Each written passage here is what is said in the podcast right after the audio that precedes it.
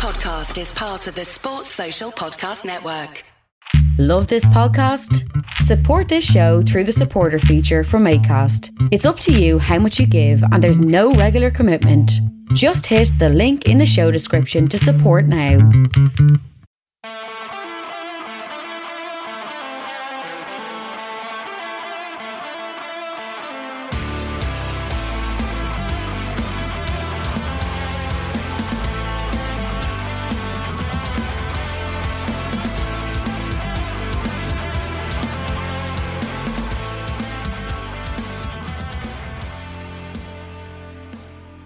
Good, boys and girls? Welcome to the Two Footed Podcast. It is Alberto Moreno Appreciation Day.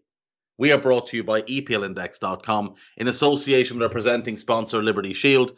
Liberty Shield is a VPN provider. It's a virtual privacy network, allows you to go online, change your location, access things like American Netflix, or if you're a fan of Friends, the Friends reunion is now streaming on HBO Max a Liberty Shield VPN will allow you to change your location to the US, access HBO Max, and watch the Friends reunion.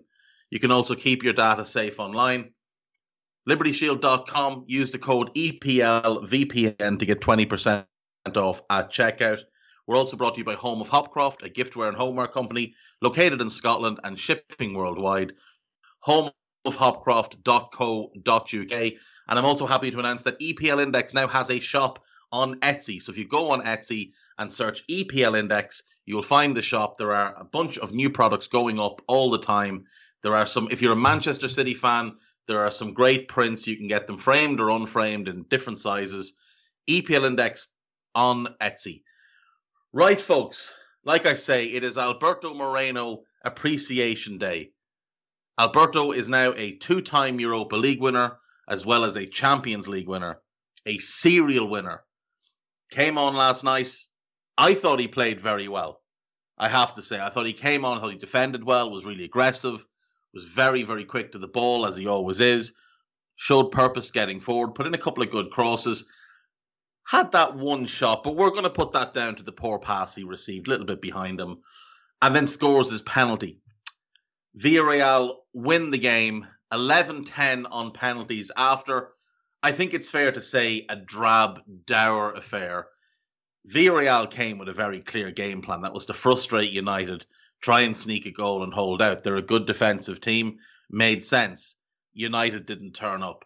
Bruno was dreadful, utterly dreadful. And as I've said before on this podcast, when Bruno doesn't play well, United are a very average team. I would say they're a mediocre team. Paul Pogba didn't turn up. Marcus Rashford had a poor game.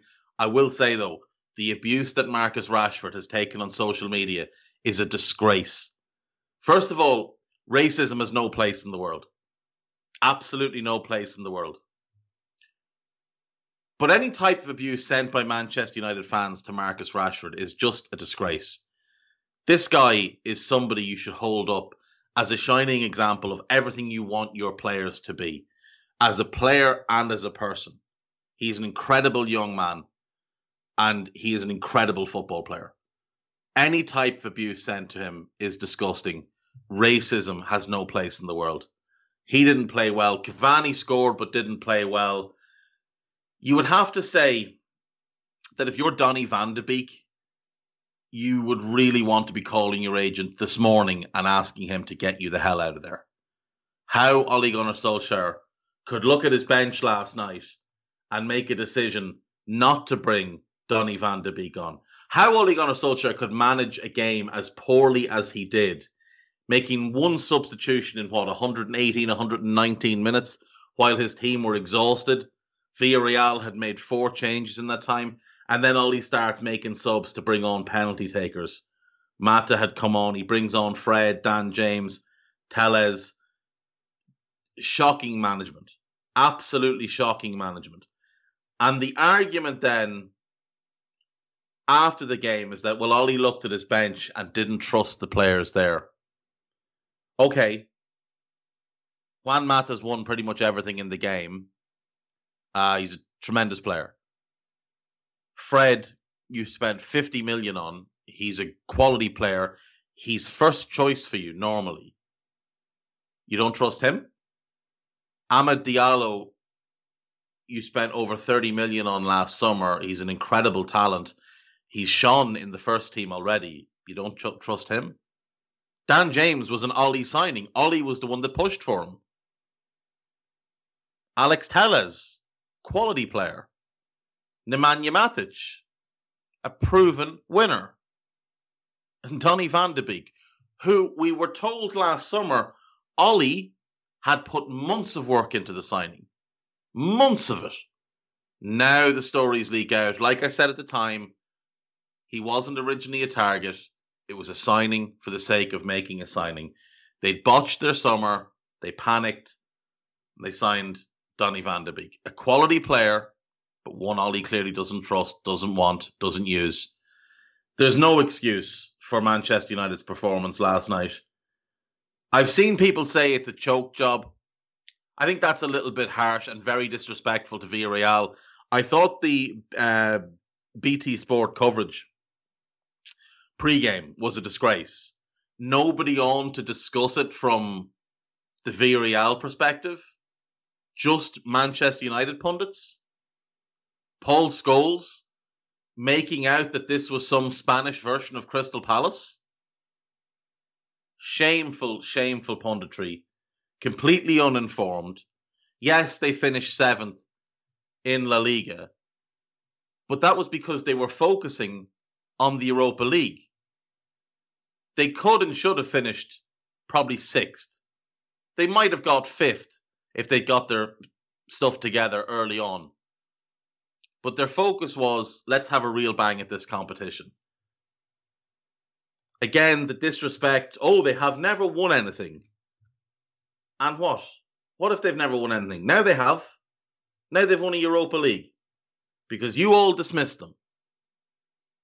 And if your attitude was like that, what was the attitude like among the Manchester United coaching staff? Because don't think for a second that Rio and Scholes aren't plugged in with what's going on at United in terms of the mood, the atmosphere, the view on opponents. Of course they are.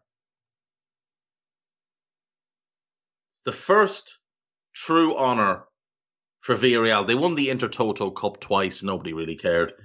Uh, they finished runner up in La Liga once in 07 08. This is the first real honour and well deserved. I thought they were very disciplined last night. They all stuck to their task. I thought Emery nailed his substitutions, nailed the game plan, frustrated United. Of course, the excuses came out. Oh, no, Harry Maguire. Samuel Chukwueze wasn't playing for Villarreal. He's one of the best attacking players. He would have tortured that United defence last night, running in behind them. Absolutely tortured them.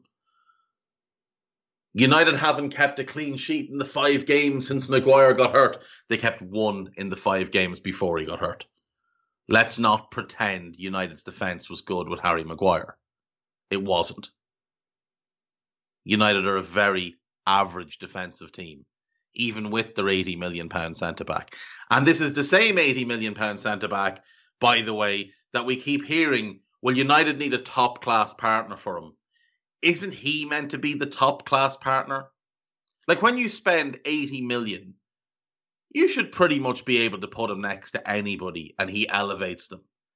You could stick Virgil van Dijk next to a wheelie bin and he'd see through a clean sheet. United's defence last night wasn't cheap. Wan Bissaka cost 50 million. Bailly cost 28. Lindelof was 35. Shaw was 34 seven years ago. David De Gea was 20 million 10 years ago. That's not a cheap team. You've got a midfield that contains Paul Pogba, who cost 89 million pounds, and you keep telling us you just need someone to unlock him. It's the same excuses over and over and over again. Spend loads of money, spend it badly, end up wanting to spend more money. United's problem isn't spending money, it's how they spend it. Special mention to David De Gea. What a performance. One shot on target from Villarreal, one goal. 11 penalties faced, 11 penalties scored. One penalty taken, one penalty missed. That is an impressive night's work for Mr. De Gea, who could not have seemed less arsed if he tried. If he'd put on a Villarreal jersey, he wouldn't have looked any more like an undercover agent. He didn't even try for half the penalties. He just sort of fell over in the general direction of the ball. He didn't look all that pushed when he missed his own penalty either. David De Gea's time at United is up, but no one's going to take him off their hands on the wages he's on. Certainly not if they expect a fee. So that's a problem. But congrats to Villarreal and especially congrats to Albi Moreno. Uh, he's someone that lives at the heart of this podcast myself and Guy, uh, and obviously his uh, his Instagram live exploits after the game have now been document, documented o- over social media. He's a hell of a guy. he plays like a dog chasing a car. Absolutely delighted with himself. No idea what he's going to do if he catches it. Um, today is Thursday, so we will take Twitter questions. Seems to be quite a lot of them today, so we will rattle through them and hopefully get through them all. If I miss anybody, I do apologize. Twitter's a bit weird and it doesn't always show all the replies. Um, this one is from Steve Smith. You have 150 million to spend. 35 million is gone on Konate.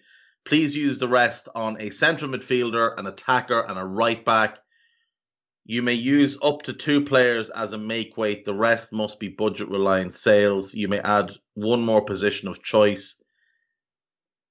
You'll have enough money from sales to select four Chinese takeaway dishes too. Uh, Chinese takeaway dishes, right. So what we're doing is we're going to the China Garden in Navan, and you're getting a super supper. You're getting um, a beef and XO sauce, either a beef curry or a chicken curry. You can have whichever, but you have to get a curry from the China Garden. And I'm not very adventurous. I, I tend to stick to the same things. There's a chicken and cashew in hot pepper sauce that's quite nice. So I'll get that. So that's that. That's about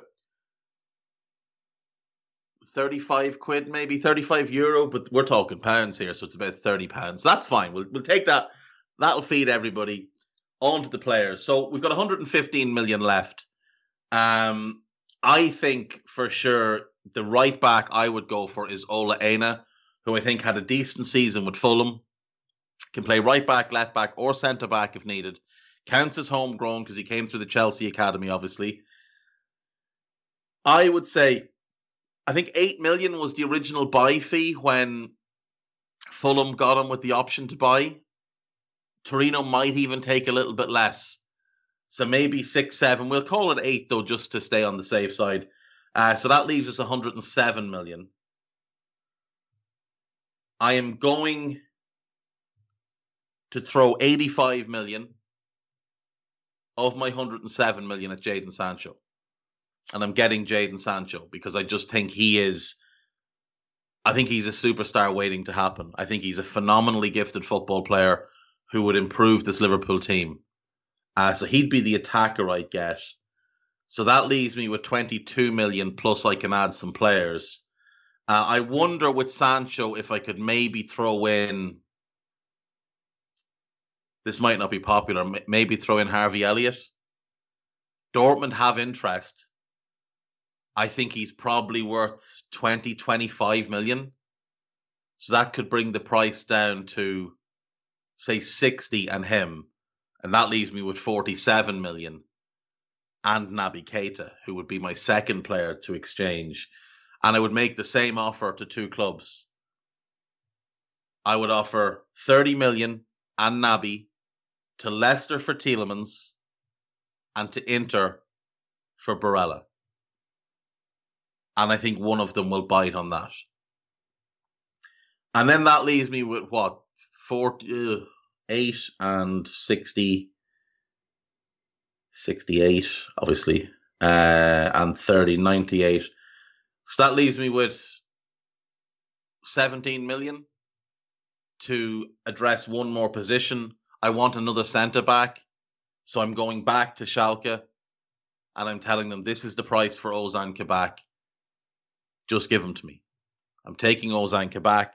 So my centre backs are Konate and Virgil, Gomez and Kabak, selling Joel Matip, selling Nat Phillips. I've got Rhys Williams and Ben Davies as my third string. Got Fabinho in case of emergency. I'm happy with that. And I think then you just go and you grab a goalkeeper on a free. Rui Silva, perfect. He would work for me. And that I think gives us the complete squad that we need. Um, tweets from the bog. Owen H. Hurley. Vardy's biopic got me doing a top ten America, a top ten sports movies list.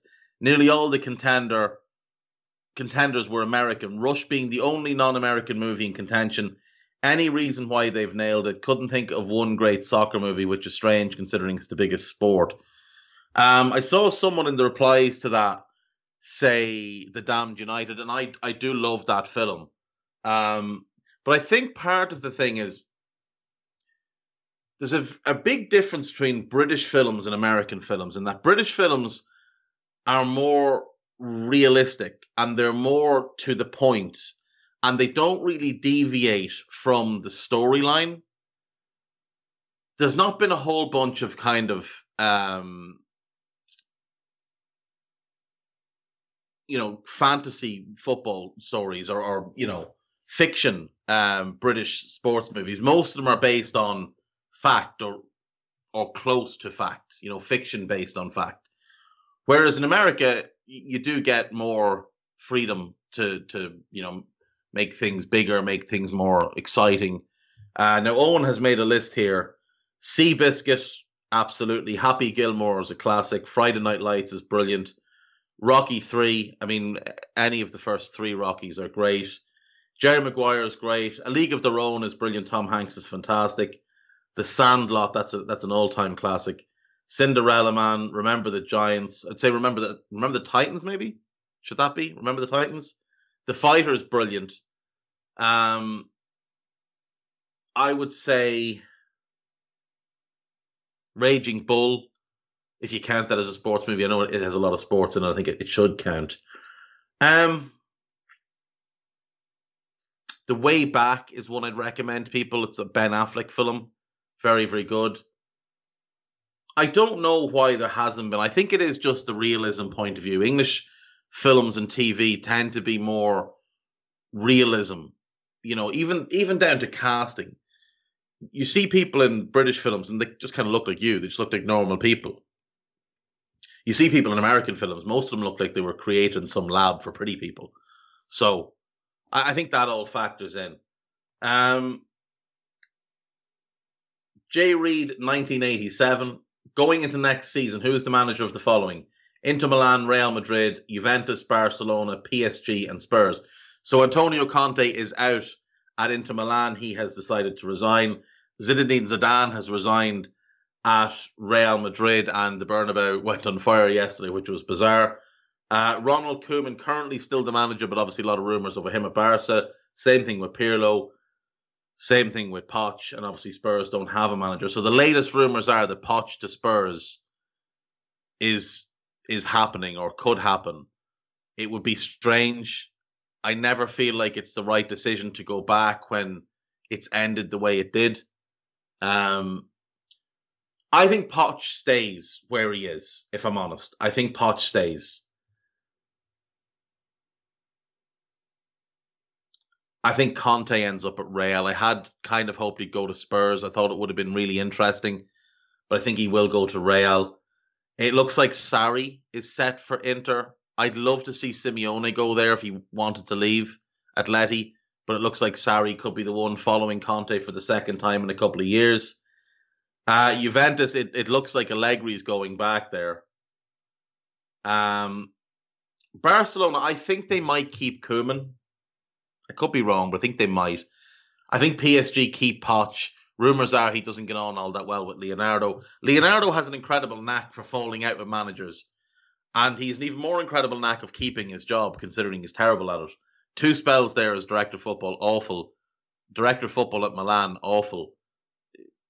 Remarkable that he continues to keep his job. Uh, as for Spurs, I wonder if they might go back for Erik Ten Hag. I know he signed an extension on his contract, but I wonder if that was just an extension to include a buyout clause. or a release clause. I think Erik Ten Hag would make a ton of sense. Conte is the one I would like there, largely because I just want him back in the Premier League. But Erik Ten Hag, maybe. Um, Cameron Vella asks if you were in charge of Crystal Palace, Crystal Palace's rebuild, which players would you bring? Would you offer contract extensions to, and which new players would you bring in with your ninety million pound transfer budget this summer? Right. Um, okay. Crystal Palace out of contract list. Christian Benteke, Benteke goodbye. Jeffrey Schlupp I would keep. Andros Townsend goodbye. Mamadou Sakho goodbye. Patrick Van Aanholt I would keep. Nathaniel Clyne, I would keep. James McCarthy goodbye. James McArthur, I would keep. Joel Ward goodbye. Gary Cahill I would keep. Scott Dann goodbye. Martin Kelly goodbye. Wayne Hennessy goodbye, Connor Wickham goodbye, Stephen Henderson I will keep, and Sam Woods I you keep him because he's young, and maybe he develops into something. Um, so you've got you've got half a squad, really. Uh, let's have a look at their squad. So I'd be happy enough with their goalkeeper situation for a year. Guaita, Butland, and I'm keeping Henderson. I'm happy enough to go forward with that as my goalkeepers for a year. I've got Nathan Ferguson and Nat Clyne as the right backs. I've got Van Aanholt and Tyrick Mitchell as my left backs. I've got two exper- two experienced centre backs and one who's played centre back a lot this year. So Kouyate's played there a lot this year. I think that might be his best position moving forward because he doesn't seem to have the same kind of mobility he used to have. So if he's one centre back and I've got Cahill and Tomkins as backups, I need a starting centre back. I think Marc Guehi, currently on loan at Swansea, could be available from Chelsea. One year left in his contract. If Swansea don't come up, they won't obviously have the money to get him. I don't know if they'd have the money coming up anyway, but if I've got 90 million to spend, I think I go to Chelsea and get him. I think he would be a really good addition to this team. In midfield, I know I'm going to have Eberechi Eze come back.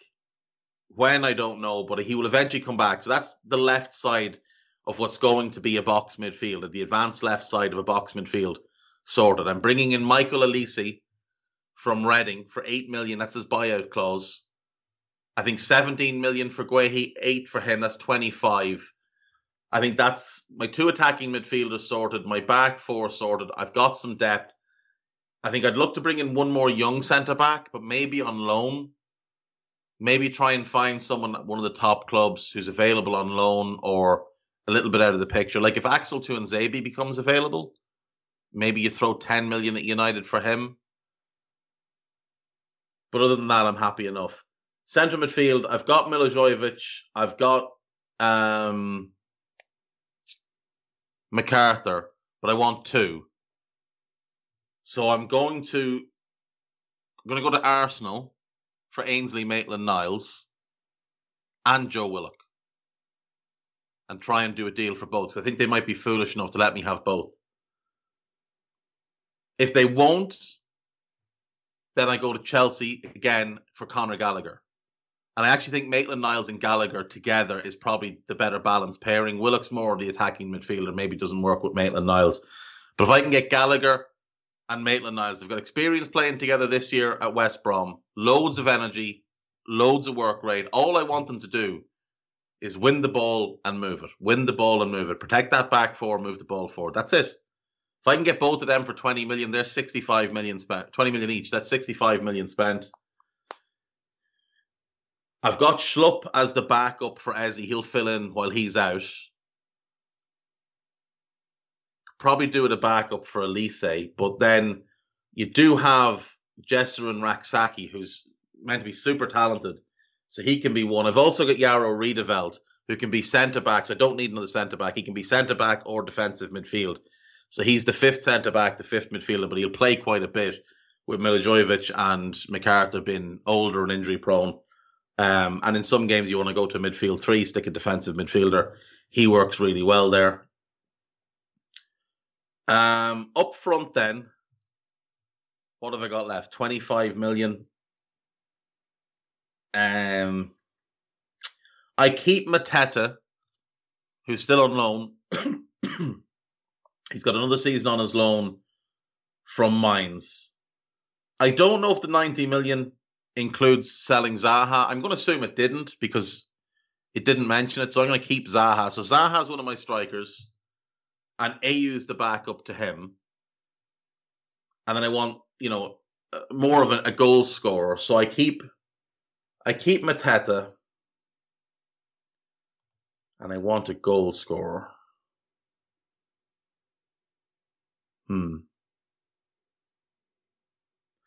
I said last summer I'd signed him for Brighton. Wout Weghorst, I think 25 million definitely gets him. Hold up play, link play, good movement, good finisher, strong in the air, good with his feet. That would be my 24 man squad, 25 man, 24 man squad, I think. What have I got? Three goalkeepers, eight defenders, eight midfielders, plus Riedewald is nine. Nine midfielders, say. 24 man squad. And I'm happy enough with it. Fill it out with some of the young players. You've got a couple of decent players out on loan. You've got a couple of decent players in your underage squad. That would be it. And then from there, the plan would be to focus on three things cast offs. So players deemed not quite up to the grade at the top clubs Chelsea, Arsenal, Spurs, United, Liverpool, City. Players deemed not quite good enough, players on the fringes there. Go to them when they're 18, 19, and you say, look, we'll fast track you. You'll get Premier League football with us. You always want to be active in the loan market, so that'll be the second thing. So after I've done this, moving forward, when I have to sell players, whatever, you're going to be active in the loan market. Look to bring in players. Go to your bigger London rivals and say, look, if you want this kid getting Premier League experience, we can give him Premier League experience. And number three, they always need to be active in lower leagues. So London is just a hotbed of incredible young talent. And a lot of that spills from the bigger clubs into the lower leagues. And you see players like Ezri Konsa comes through with Charlton, goes to Brentford, and then gets his move to Villa. Well, rather than him go to Brentford, we want to be getting him from Charlton. James Justin, when he's leaving Luton, we want to be the team in for him. Stay in London, Premier League football, etc. Those would be the three things I'd do moving forward. That would be the squad I'd build. I think it's decent. I don't think it'll pull up any trees, but I think it'll be solid mid table. Play some exciting football, which I think Palace fans would appreciate. in a year, I'm looking to upgrade on Kouyate. That's the, the first big upgrade I'll have next season. But for now, I think I'm happy enough. Good blend of experience and youth, lots of talent, lots of players to develop. And I think a team that Zaha would enjoy playing with, and probably the best team Zaha has played with, it, other than United. Um, so that that's what I would do there. Um, Isaac Gilding, what do you think the for the Premier League or any other league? would look like if it based if it was based on how teams did in their head to heads, similar to the knockout stages in Europe, the three points given to the team that's done the best over the two legs. Leicester would have taken three points off City, for example, as did a better goal difference. So basically, you keep a league table, everybody plays each other twice, and at the end of the season, or, or when the, the second game is complete, whoever has the higher aggregate gets the three points. If it's a draw, it's a draw. I love that idea. As long as it wasn't that, like, say, Leicester play City this week and then play them again next week, and then played Liverpool the following week, and then Liverpool again, and then Crystal Palace and then Crystal Palace again. As long as the, the fixtures were split the way they are, so you play teams months apart, I think that could be great. I really do think that could be a lot of fun for any league looking to boost interest, now the Premier League won't do it, but for any other league looking to boost interest, looking to take a risk, it could well well be worth trying that for a year. it would be a great if the Europa League was to move to a Champions League type of format, or even for the Champions League, it could work where you say split the split the teams into groups. Everybody plays each other twice, like they do now, but bigger groups, say, and you just award three points rather than six. I think that could work. I think that could be a lot of fun. Because oftentimes you'll see teams not take some games seriously. This might make them take games more seriously. For those that didn't hear, myself and Gags Tandon on uh, AI Pro yesterday come up with what I think is a great idea. So, if the Premier League was ever awarded a fifth pre- uh, Champions League spot, rather than give it to the team that finishes in fifth place, take the teams Take five and six, seven, eight, nine, ten. Right? So fifth through ten. Five and six get buys. They go into the semi-finals of a playoff. Seven plays ten, eight plays nine. Then the winner of seven and ten will play the team that finished sixth. The winner of eight and nine plays the team that finishes fifth. And the winner of those two play each other in a one off game and the winner of that gets the Champions League. So if you finish fifth or sixth, you've got to win two more games. If you finish seven through ten, you've got to win three more games. But I think, I mean, Gags talked about this, it could also, it would just give teams more motivation towards the end of the season. Like if you're 11th or 12th, but you're only four points behind the team in 10th, you've got three or four games left. Rather than just kind of go, oh, season's over, let's just, you know, we're on the beach those teams will be more motivated to try and get into that top 10 to potentially get a Champions League spot. We thought it was a great idea. I'm, I'm sure you'll agree. It's a, it's a tremendous idea. And if you hear it anywhere else, it was stolen from us because we've come up with that idea. Like we come up with the idea for a bubble around the restart of the Premier League at St George's, and then that was touted heavily uh, by a certain media member who is a subscriber. Uh, we won't mention any names, but he, he is a subscriber. Um, right. I do love this idea though. I I love Isaac's idea, and I think somebody should implement this in a league. I think it'd be class. Uh, Emmett, aka Emmett, what's your opinion? Uh, uh, what's your what's your opinion on pundits saying uh, Reece James and Kieran Trippier are better options for England than Trent because they're stronger defensively? They're not stronger defensively. Reece James might be stronger physically. He's not a better defender than Trent. He might be better one v one because he's a bit quicker but he doesn't read the game as well as Trent. He doesn't cover his centre backs as well as Trent. He doesn't have as good anticipation as Trent. He doesn't have as good a positional sense as Trent. So it's not. And Kieran Trippier is it's, it's, Kieran Trippier is a shocking defender and always has been. And people say, "Oh, he's improved the last two years. He plays for Simeone. Behave yourselves." Just because he does that for Simeone under strict instructions for what to do, literally told exactly what to do in every second of the game, doesn't mean he's a better defender. He's a poor defender. He always has been, and he's slow. So Kieran Trippier is basically if if if you went to Morrison's and bought a Trent and brought it home, and your mate said, "Where? Oh, that's that's class. Where'd you get that? Oh, down the shops." And he went into Aldi looking for for one. That's what he get. He get a Kieran Trippier.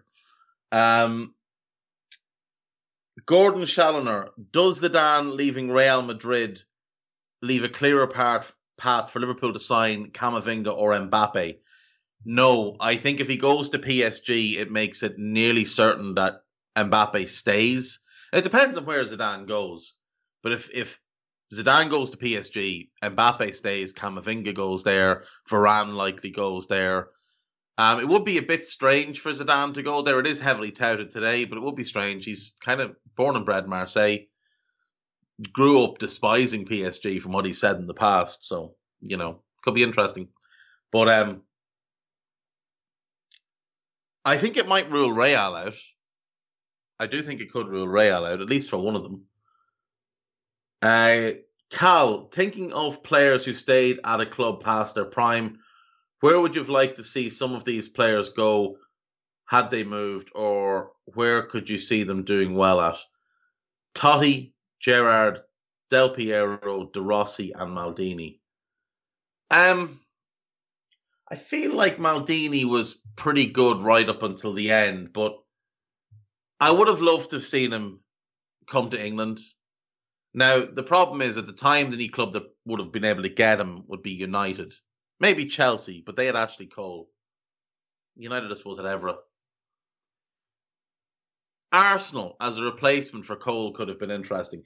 I would have loved to have seen Maldini in England. I think he would have been. I think he would have been great. I think he would have enjoyed the game. Um, I always felt if Del Piero left Juve, he would have to go to Spain, and I always thought Real would be the, the natural fit for him. Gerrard is tough. He did leave, but he left too late. Obviously, went went right at the end of his career, and he'd had he'd had a bad season. He had a couple of bad seasons. He had that great run in 13 14, but he had a couple of bad seasons before that with injuries. He had a couple of really nasty injuries that just slowed him down. Um,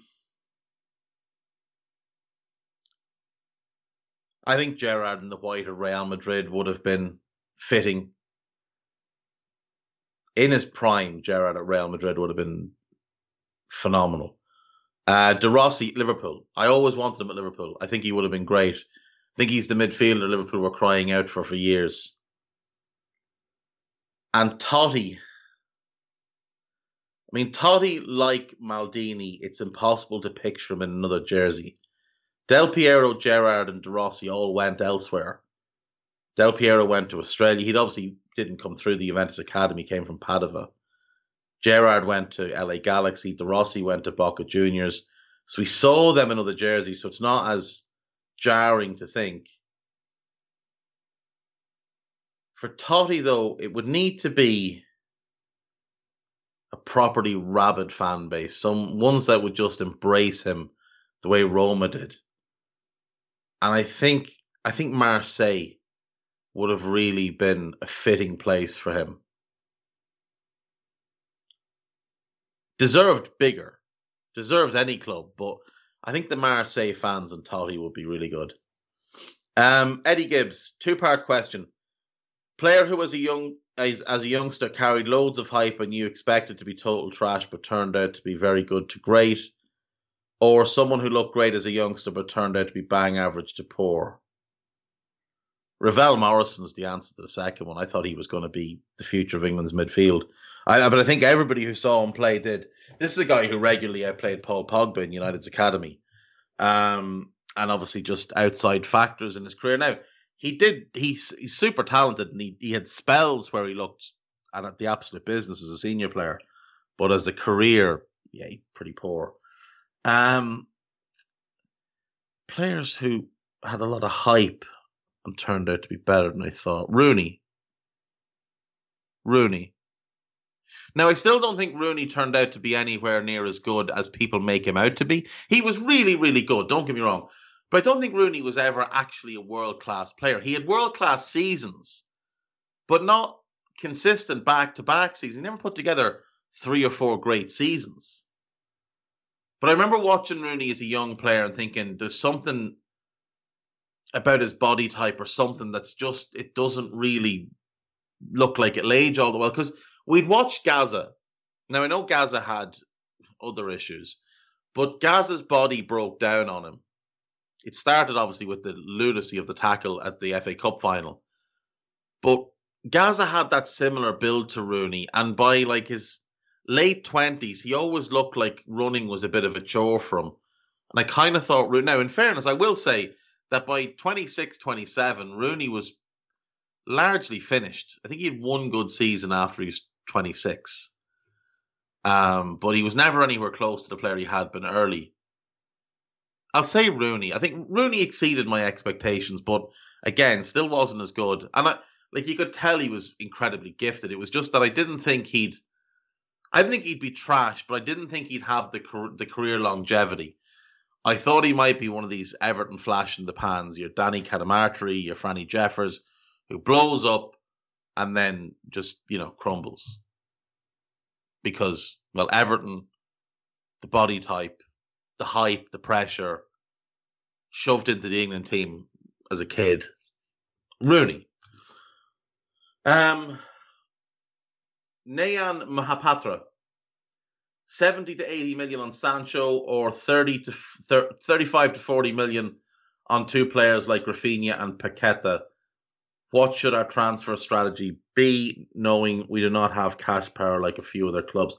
I would go Sancho, but there is a world in which you could convince me to go, say, Raphinha and and Pedro Goncalves of Sporting. You could convince me on that one over Sancho, but Sancho will be the one. If Liverpool were to buy an attacker around Jota's price, whom would you like it to be? Either Raphinha or Pedro Goncalves. Either of those two, and I'm I'm happy. I think I think they're both sensationally gifted. Um, Raphinha's obviously got the year in the Premier League, that bit older, more experienced, been around a little bit. Um, Goncalves has had two good seasons, only one with Sporting, only one where he's shown elite level goal scoring. So Raphinha would be the one. Raphinha would be the one I'd go with. Um, Zane, with Champions League qualification sorted for Liverpool, doesn't mean they can go for a higher caliber player than they than if they qualified for the Europa League. Yeah, absolutely, absolutely, it should do.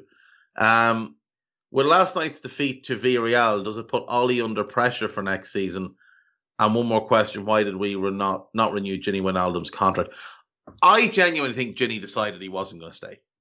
I could be completely wrong, but I think he just decided, you know, title one, Champions League one, nothing left to do. Off I head.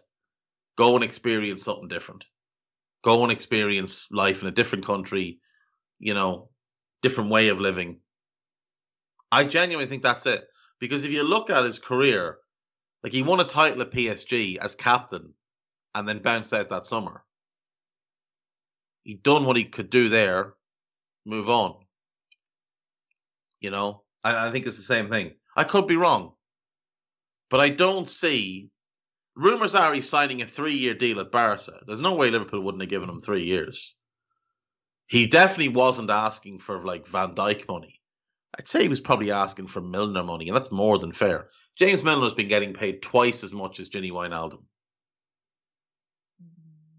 Gini Wijnaldum has done far more to make Liverpool Champions League and Premier League winners than James Milner did, for and earning half the money. So he's probably asking for that type of money, and I don't think that would have put us off at all. Um, breaking news, we'll just interject here. Sheffield United have hired Slavisa Jokanovic, former Fulham and Watford manager.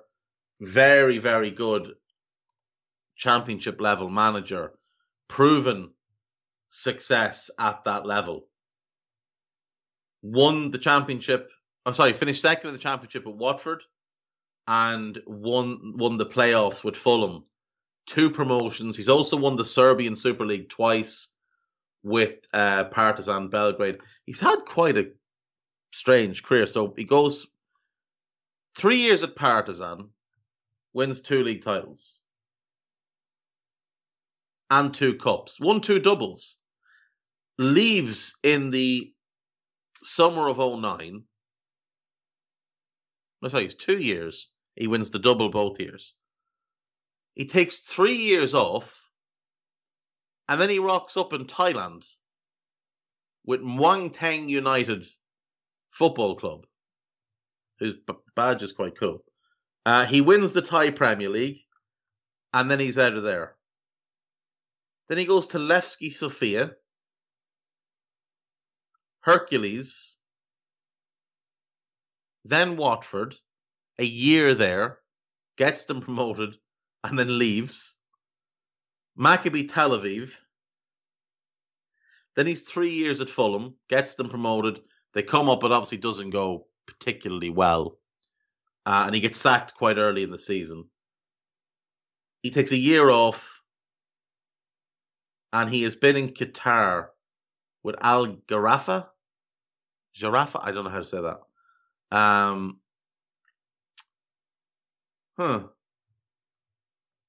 What a strange career. What a very strange career. But other than Hercules, he's done well everywhere. Uh, Maccabi Haifa, Maccabi Tel Aviv, rather, he's only there six months. Maybe not the best job, but he did well at Fulham, Did well at Watford. Seems to have done all right at Levski. He was only there four or five months. Doesn't like to stay places, does he? Really doesn't like to stay places.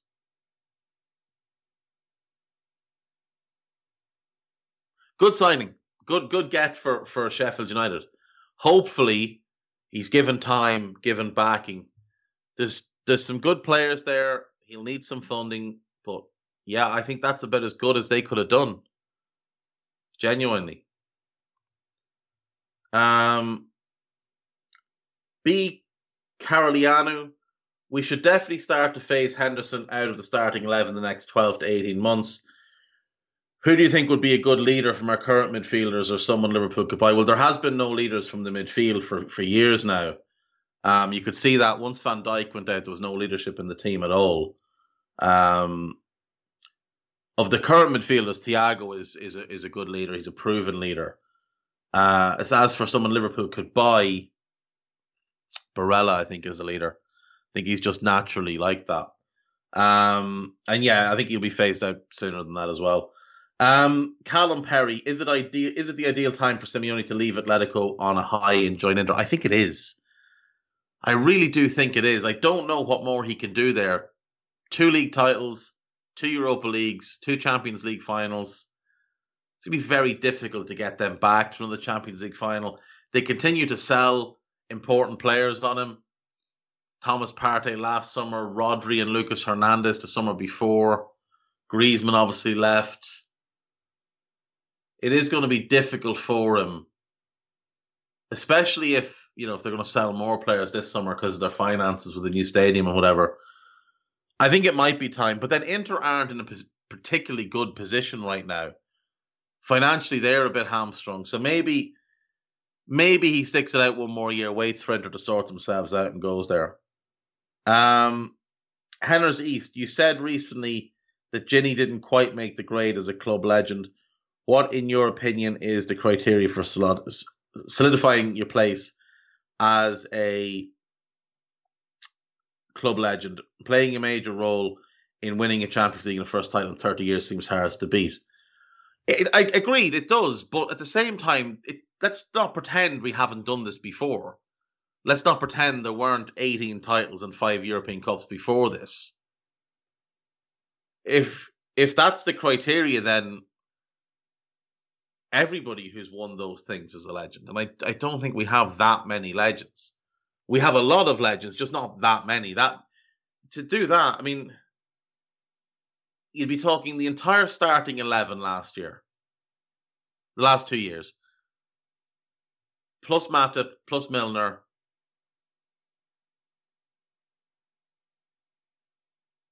It's too many.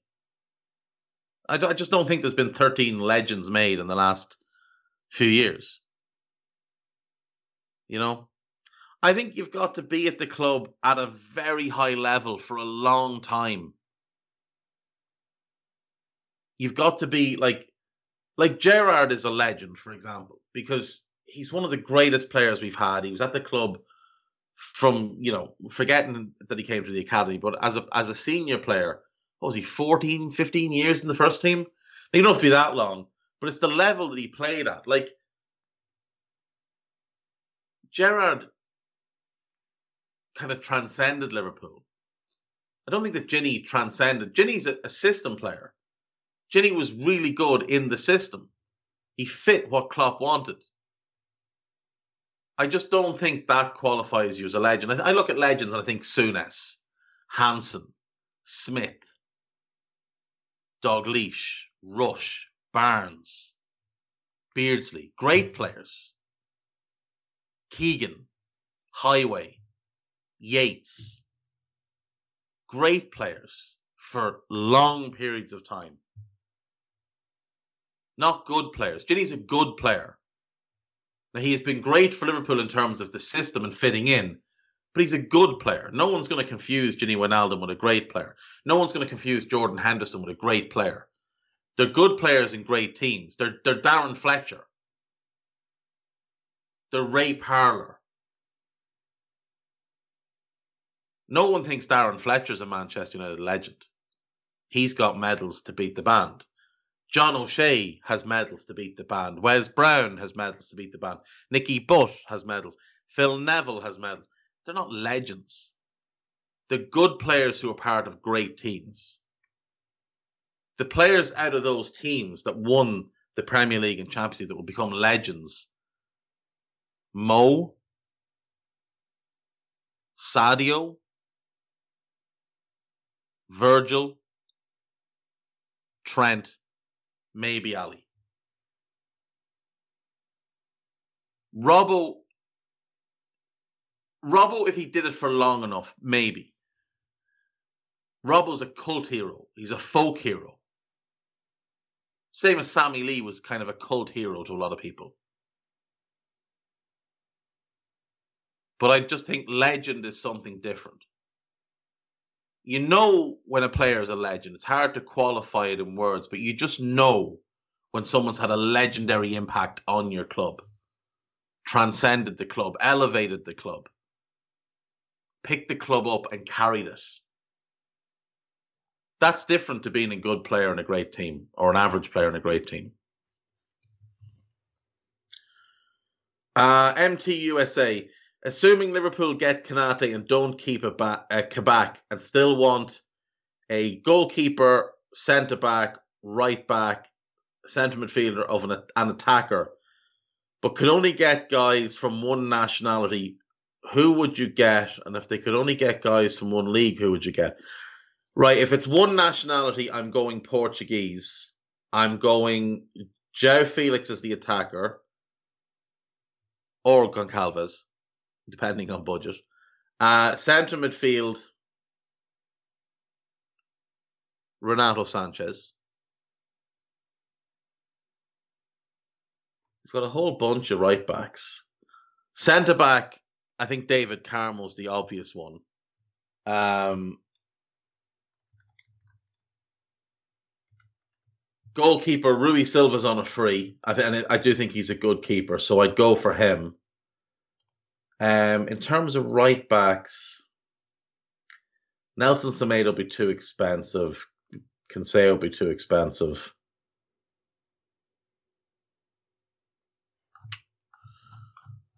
Hmm, I'd have to think about right back, but I think Portugal would be the the one I'd go with because I don't think like in terms of France, I mean you're not going to get Mbappe regardless how much we want him. Right back, Thierry Correia, Valencia, he'd be the right back. So get him, Rui Silva, Carmo, Renato Sanches, and Felix or, or and Goncalves, depending on on the budget. Uh, one league.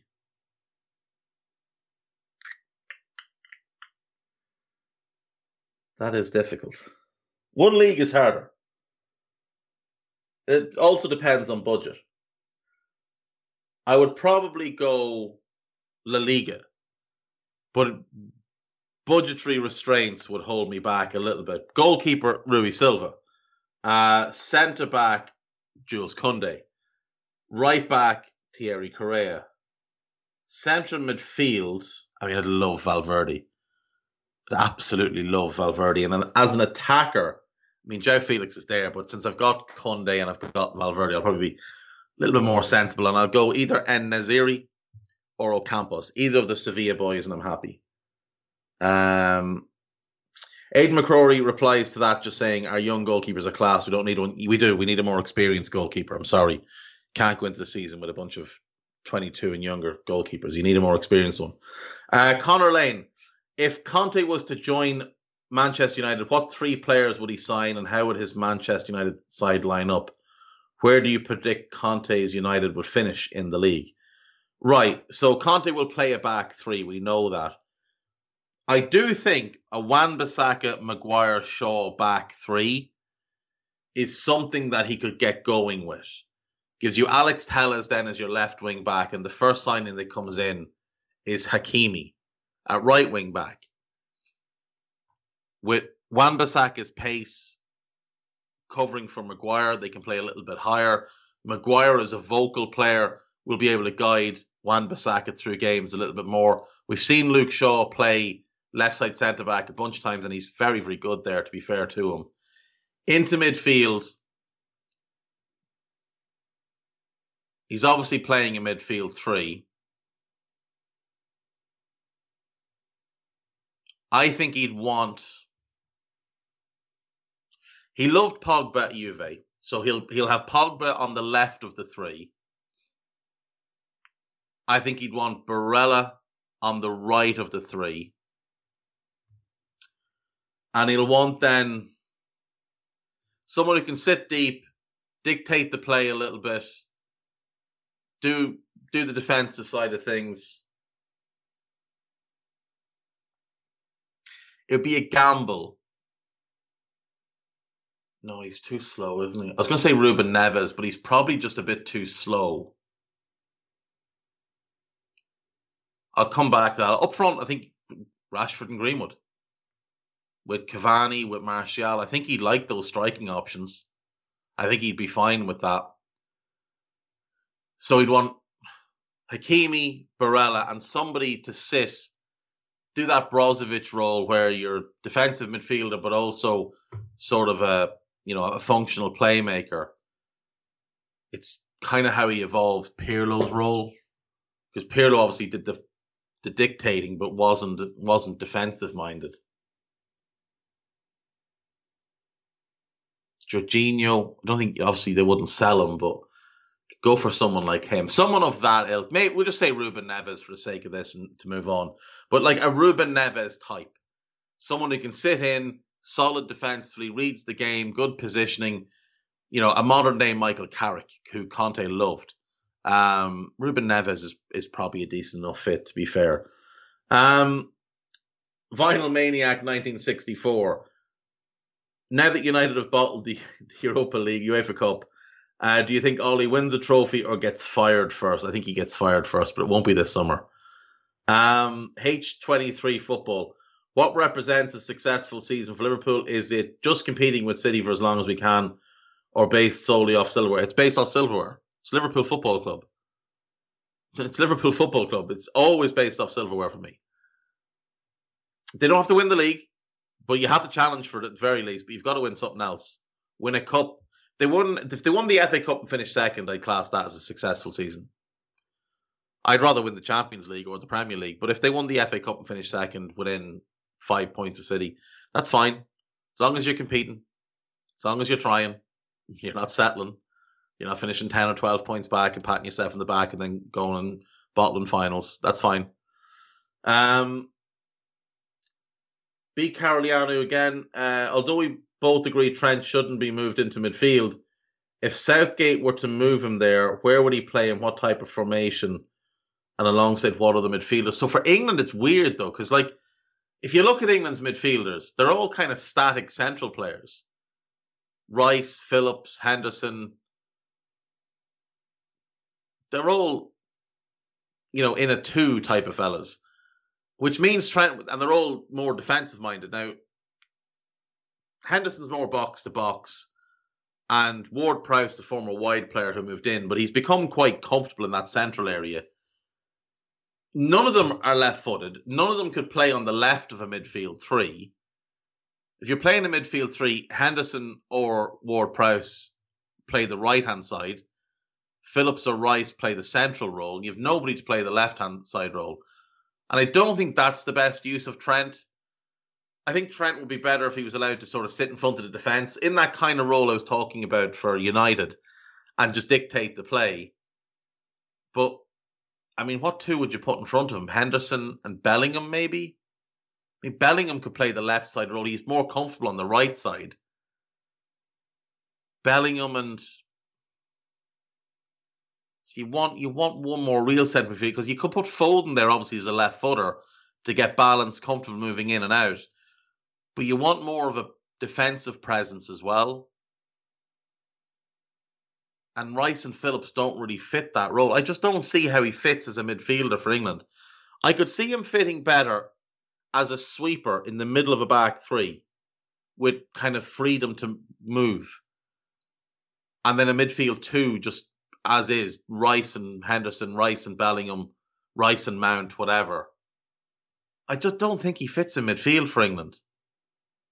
For Liverpool, it would be easier. You could play on the right of the three with Fabinho and Thiago could shove across. Thiago could play either side.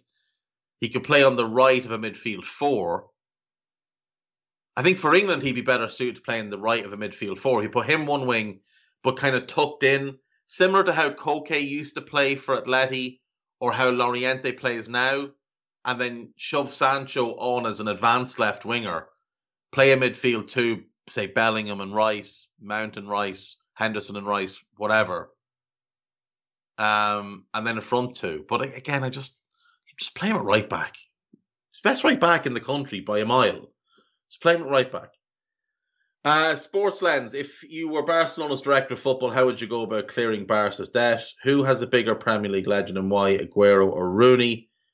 And who are the best Premier League teams you've seen relegated? Oh, um, best Premier League teams I've seen relegated. That Newcastle team was it 09? Newcastle got relegated. Michael Owen was there. 08 or 09. 08 or 09. I think it was 09. Uh, that Newcastle team. Um, the Middlesbrough team is the best. The one from 97 with Juninho, Ravanelli, and them. That that's the best team that I've seen get relegated. Um,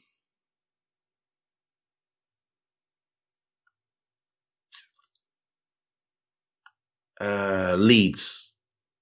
Leeds still had a good team when they went down, but that Middlesbrough team is the best team I saw get relegated. They were, they were so so much too good to get relegated. They got relegated because they failed to turn up for a fixture. They had three points docked because they couldn't play Blackburn because of illness or something. There was like a b- bunch of players in, uh, ill and a few injured. All they had to do was send their under 18s, get tonked 7 0, and come away with zero points. Instead, they came away with minus three points from the game, and that's what took them down. That Middlesbrough team is the best team I've, seen get relegated. Um, bigger legacy in the Premier League, bigger legend in the Premier League, Aguero or Rooney? I think Aguero. I think Aguero, personally. Now, let me see. I don't even know who scored more goals. Probably Rooney. He played in the Premier League for a lot longer, so he should have. Um,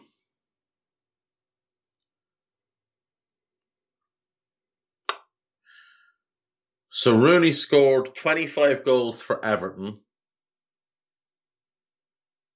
and 183 for United in the Premier League between 02, the 02 03 season and the um, 17 18 season. He played 491 Premier League games. So Aguero obviously played quite a few less.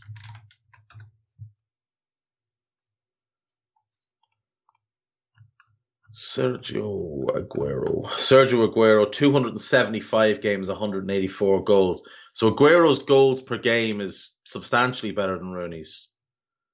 Um, Aguero won five league titles. Rooney won five league titles. If you add in cups, Rooney won one. FA won FA Cup. Uh, Aguero won one. Aguero won six League Cups, whereas Rooney won three. I think, I think it's Aguero. I think he performed more consistently than Rooney, who had a lot of average to poor seasons. Like a player of Rooney's caliber should have scored like what did he get? 15 goals once, twice, three, four times he went over 15 goals. Only twice he went over 17 goals. Now I know he played a little bit deeper late in his career, but no excuse. No excuse. To me, Aguero, it's just it is Aguero. Seven seasons over 20 goals. Would have been more when he got injured for a couple of seasons. Like um, 13, 14, 17 goals in 23 games. Easily would have gone over 20 if he'd played more. Aguero also has the, the, the kind of the biggest moment, the most iconic moment in Premier League history. For me, it's Aguero. Um, as for the Barca thing, myself and Karl Matchett did an entire podcast on this on Anfield Index Pro. Um, it's about two and a half hours long. But what I first things first, I would cut bait with Messi. I would stop signing old players. Um, I know cutting bait with Messi doesn't sound popular, but the guy's on 100 million a year on his last contract. He's going to want more. He's not as good a player as he was back then. I, I would say goodbye to Leo. I would say goodbye to Piqué and Alba and Sergi Roberto. I won't say goodbye to Busquets because I love him dearly. Um, but I you'd have to find ways to get rid of Griezmann, get rid of Coutinho, get rid of Pjanic. I think you'll get a bit of money for two of them. You won't get any money for Griezmann because his wages are ridiculous, but you've just got to get rid of him. And you've got to focus in on your Ansu Fatis, your Pedris, your Frenkie de Jongs, your Trincãos, your old Ousmane Dembele's, uh, the young defenders they have coming through. Uh, I would I would sign Eric Garcia. I'm not a big fan, but as a as a what 22 year old free agent, fine. And I just start rebuilding. Get all the the heavy wages gone as far away from the club as possible and just start being more realistic about what we can afford, what we can do. Take that wage bill away and you can afford to repay huge amounts of the debt in a couple of years. It'll be a couple of painful years for the fans, no doubt. But if it if it means resetting and then being able to go hell for leather, absolutely worth doing. And if you can get rid of a bunch of those players and create, you know, sizable chunks on your wage bill, maybe in, in a year when Haaland is up on the chopping block for for everybody to try and outbid each other for on wages, you're the one that can push to the front. If you got rid of Griezmann alone, it would more than cover Haaland. You'd have to find the fee from, but you find the fee. But you've they've got to just stop paying the wages they pay. It is it's ridiculous. It's not like they've like they're paying.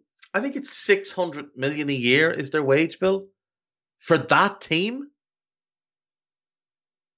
Like if you're paying six hundred million a year on a wage bill, you would want to have put together like the Barca team under Pep if that team was about today and they were paying them 600 million, million a year, you'd be like, oh, fair enough. This is the best team I've ever seen.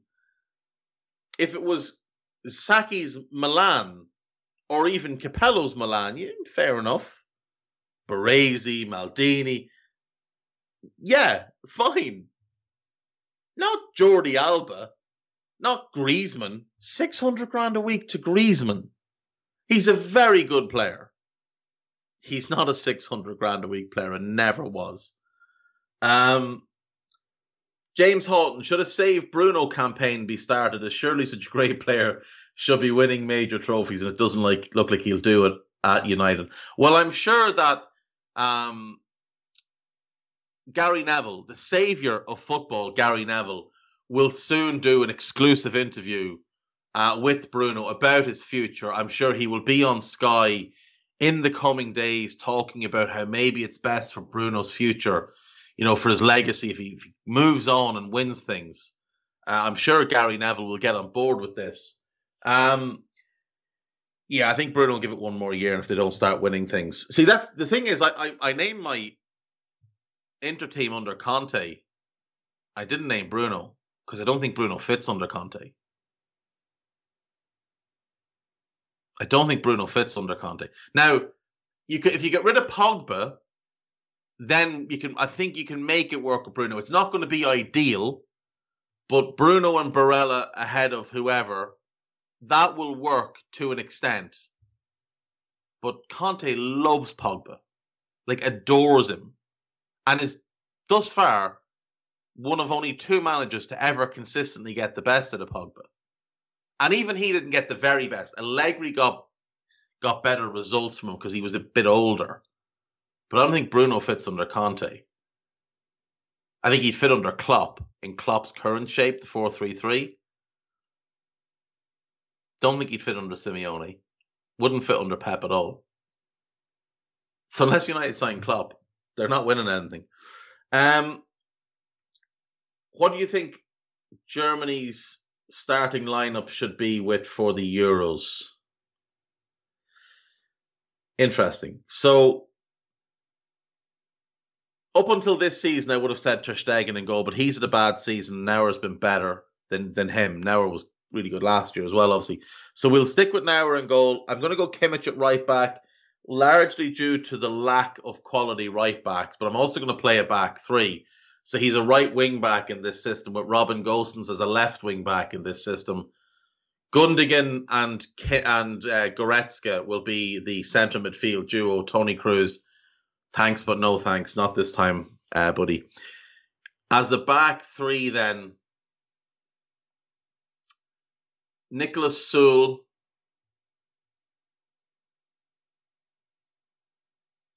I wouldn't love this. Ginter from Gladbach and Rudiger. I really wouldn't be in love with it at all. It's a very average back three, but it might just work. And then up front, Gnabry on one wing, Sane on the other, and I'd play Kai Havertz as a false nine. I would consider Emre Can as a sweeper. I love Emre Can, and I, would consider him as a sweeper, but I, I, I'd, I'd stick with the three I went with. Um, that would be my 11. At, at 3 4 3, I think Gnabry, Havertz, and, and Sane give you a chance. There's not a natural goal scorer there, but I think they'll get enough goals between them. I think you'll control games in midfield. Um, along with Bukayo Saka, who are the most versatile young players? It's a good question. I mean, Greenwood can play anywhere in attack. So can Rashford. So can Sterling. But one that can play the way. I mean, in, in theory, Trent, because he could play centre midfield, he could play right wing, he can play right back. But even at that, he wouldn't be as as uh, versatile as Saka. Left wing, left right wing, midfield three, left back.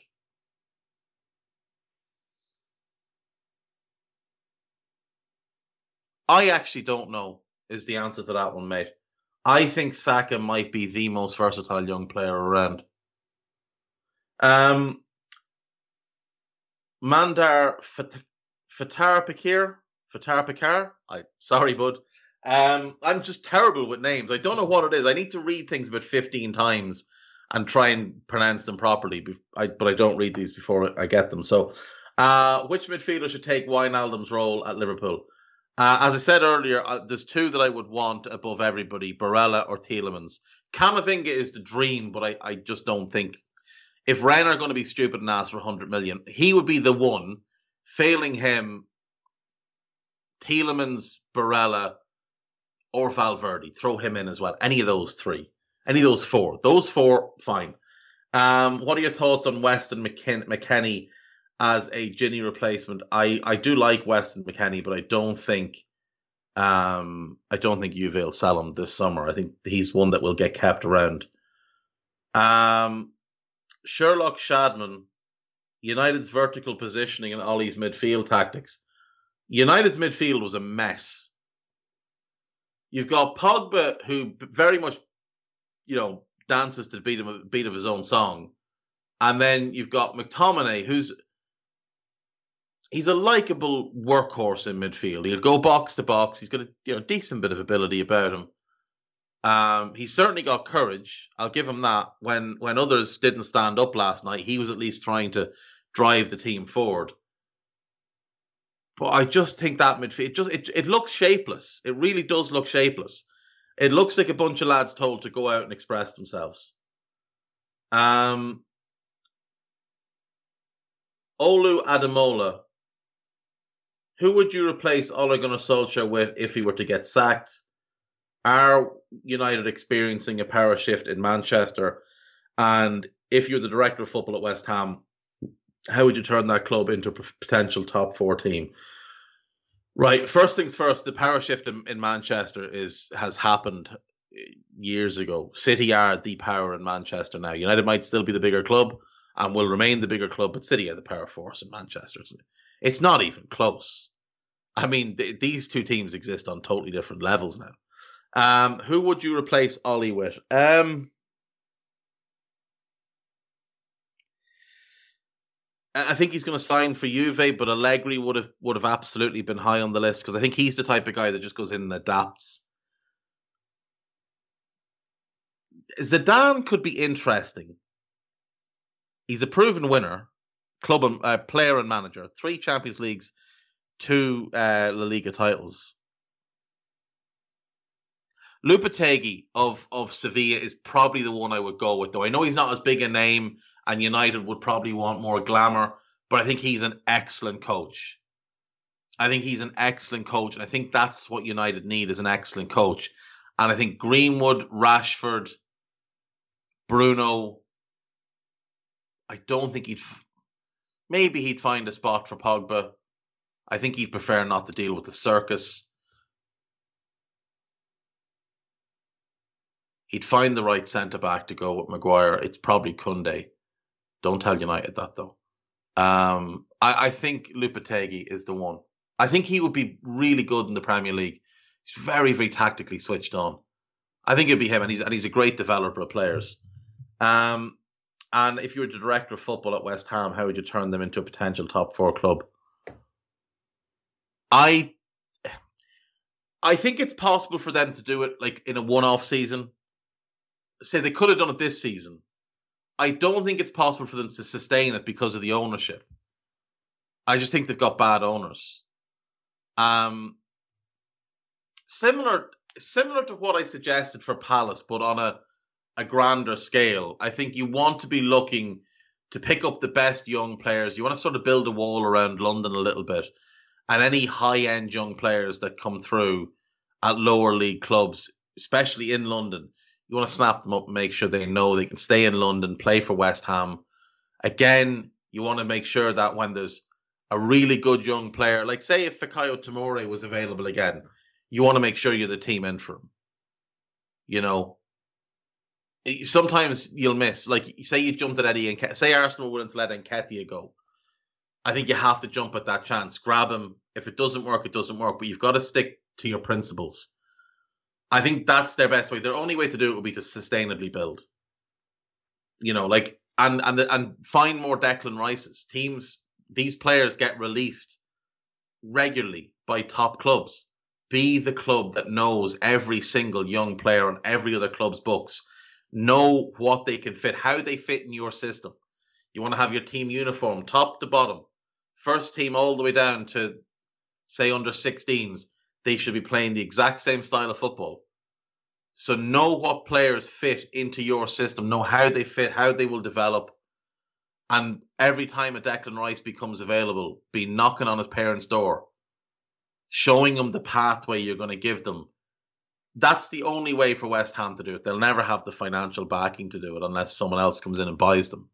Um, but it would be good to see West Ham be more competitive each year, like they have been this year. It's been really good because they're they're one of the the you know the proper clubs, one of the traditionally great clubs of England. Not one of the huge clubs, but a great club. You know, they won the World Cup after all.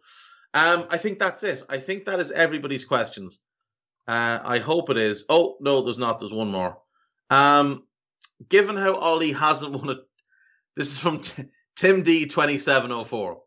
Given how Ole hasn't won a trophy since the Norwegian Cup a decade ago, which of the following more qualified managers should replace him at United? Hodgson, Pulis, Allardyce, or Moyes? Hodgson. Hodgson. We had to live with it. They can live with it. Hodgson. Always Hodgson. Yeah. I already got Big Sam at Everton. That was part of the dream. I mean, Pulis ball would be remarkable at Old Trafford on that big pitch. See, Tony wouldn't like the big pitch though. Tony likes a small pitch. big pitch like that, you'd have to, you'd really have to let the grass grow. It'd grow to the point where lawnmowers wouldn't even cut it anymore. Players would be running down the wing and they just disappear. Couldn't have any players under five foot seven. If you did, they'd just disappear in the grass. It'd be an unfair advantage. Hodgson is the answer. Get the Hodgie out of retirement. Get him up to Old Trafford. A great man, a legend of the English game. Get him in the door. Um, I think that's it. I, I, I think I've gotten everybody's. If I haven't, I do apologize. Uh, oh no, here we go. We have one more. Adam Hanlon, always late, always late. Adam Hanlon, every week. Uh, I might be late, but who do you think the following managers should go to would fit? Vieira. Eh, I would say Vieira is a good fit for a championship club. If Bournemouth don't keep Woodgate, Vieira should go there and develop and, and help build them back up.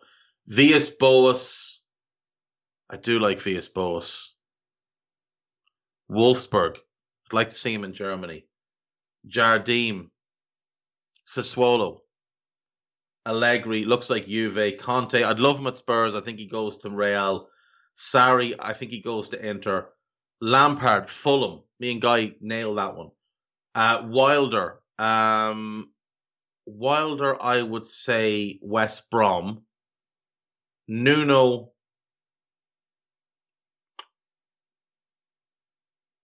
Getafe, maybe? I don't know. Uh, and Rafa. Kind of want him at Celtic. But Porto. Nuno to Celtic. Rafa to Porto. That'll do. Um, just make sure I haven't missed anyone else. I don't. Mr. Feeling all right. Since generally Thiago plays on the right of the midfield and drifts in there usually. For symmetrical sake, you'd want a good left-footed midfielder. Who would be a good left-footed midfielder? Camavinga, Saul, or Fabian Ruiz. Any of those three. They're all again add Saul and, and Ruiz to the midfield list with Tielemans, Barella, Camavinga, and Valverde. Uh, if you want to stick with a three, that's kind of it. That's what I would what I would go with. And yes, I think I've gotten everybody now. Uh, that's it then. That is a long, long podcast. So you know, hopefully you enjoyed it. Uh, do make sure you tell a friend. Uh, five star reviews always welcome check out the EPL Index shop on Etsy. Thank you to Guy. Thank you to you. Thank you to Foxhole. Bye bye. See you tomorrow.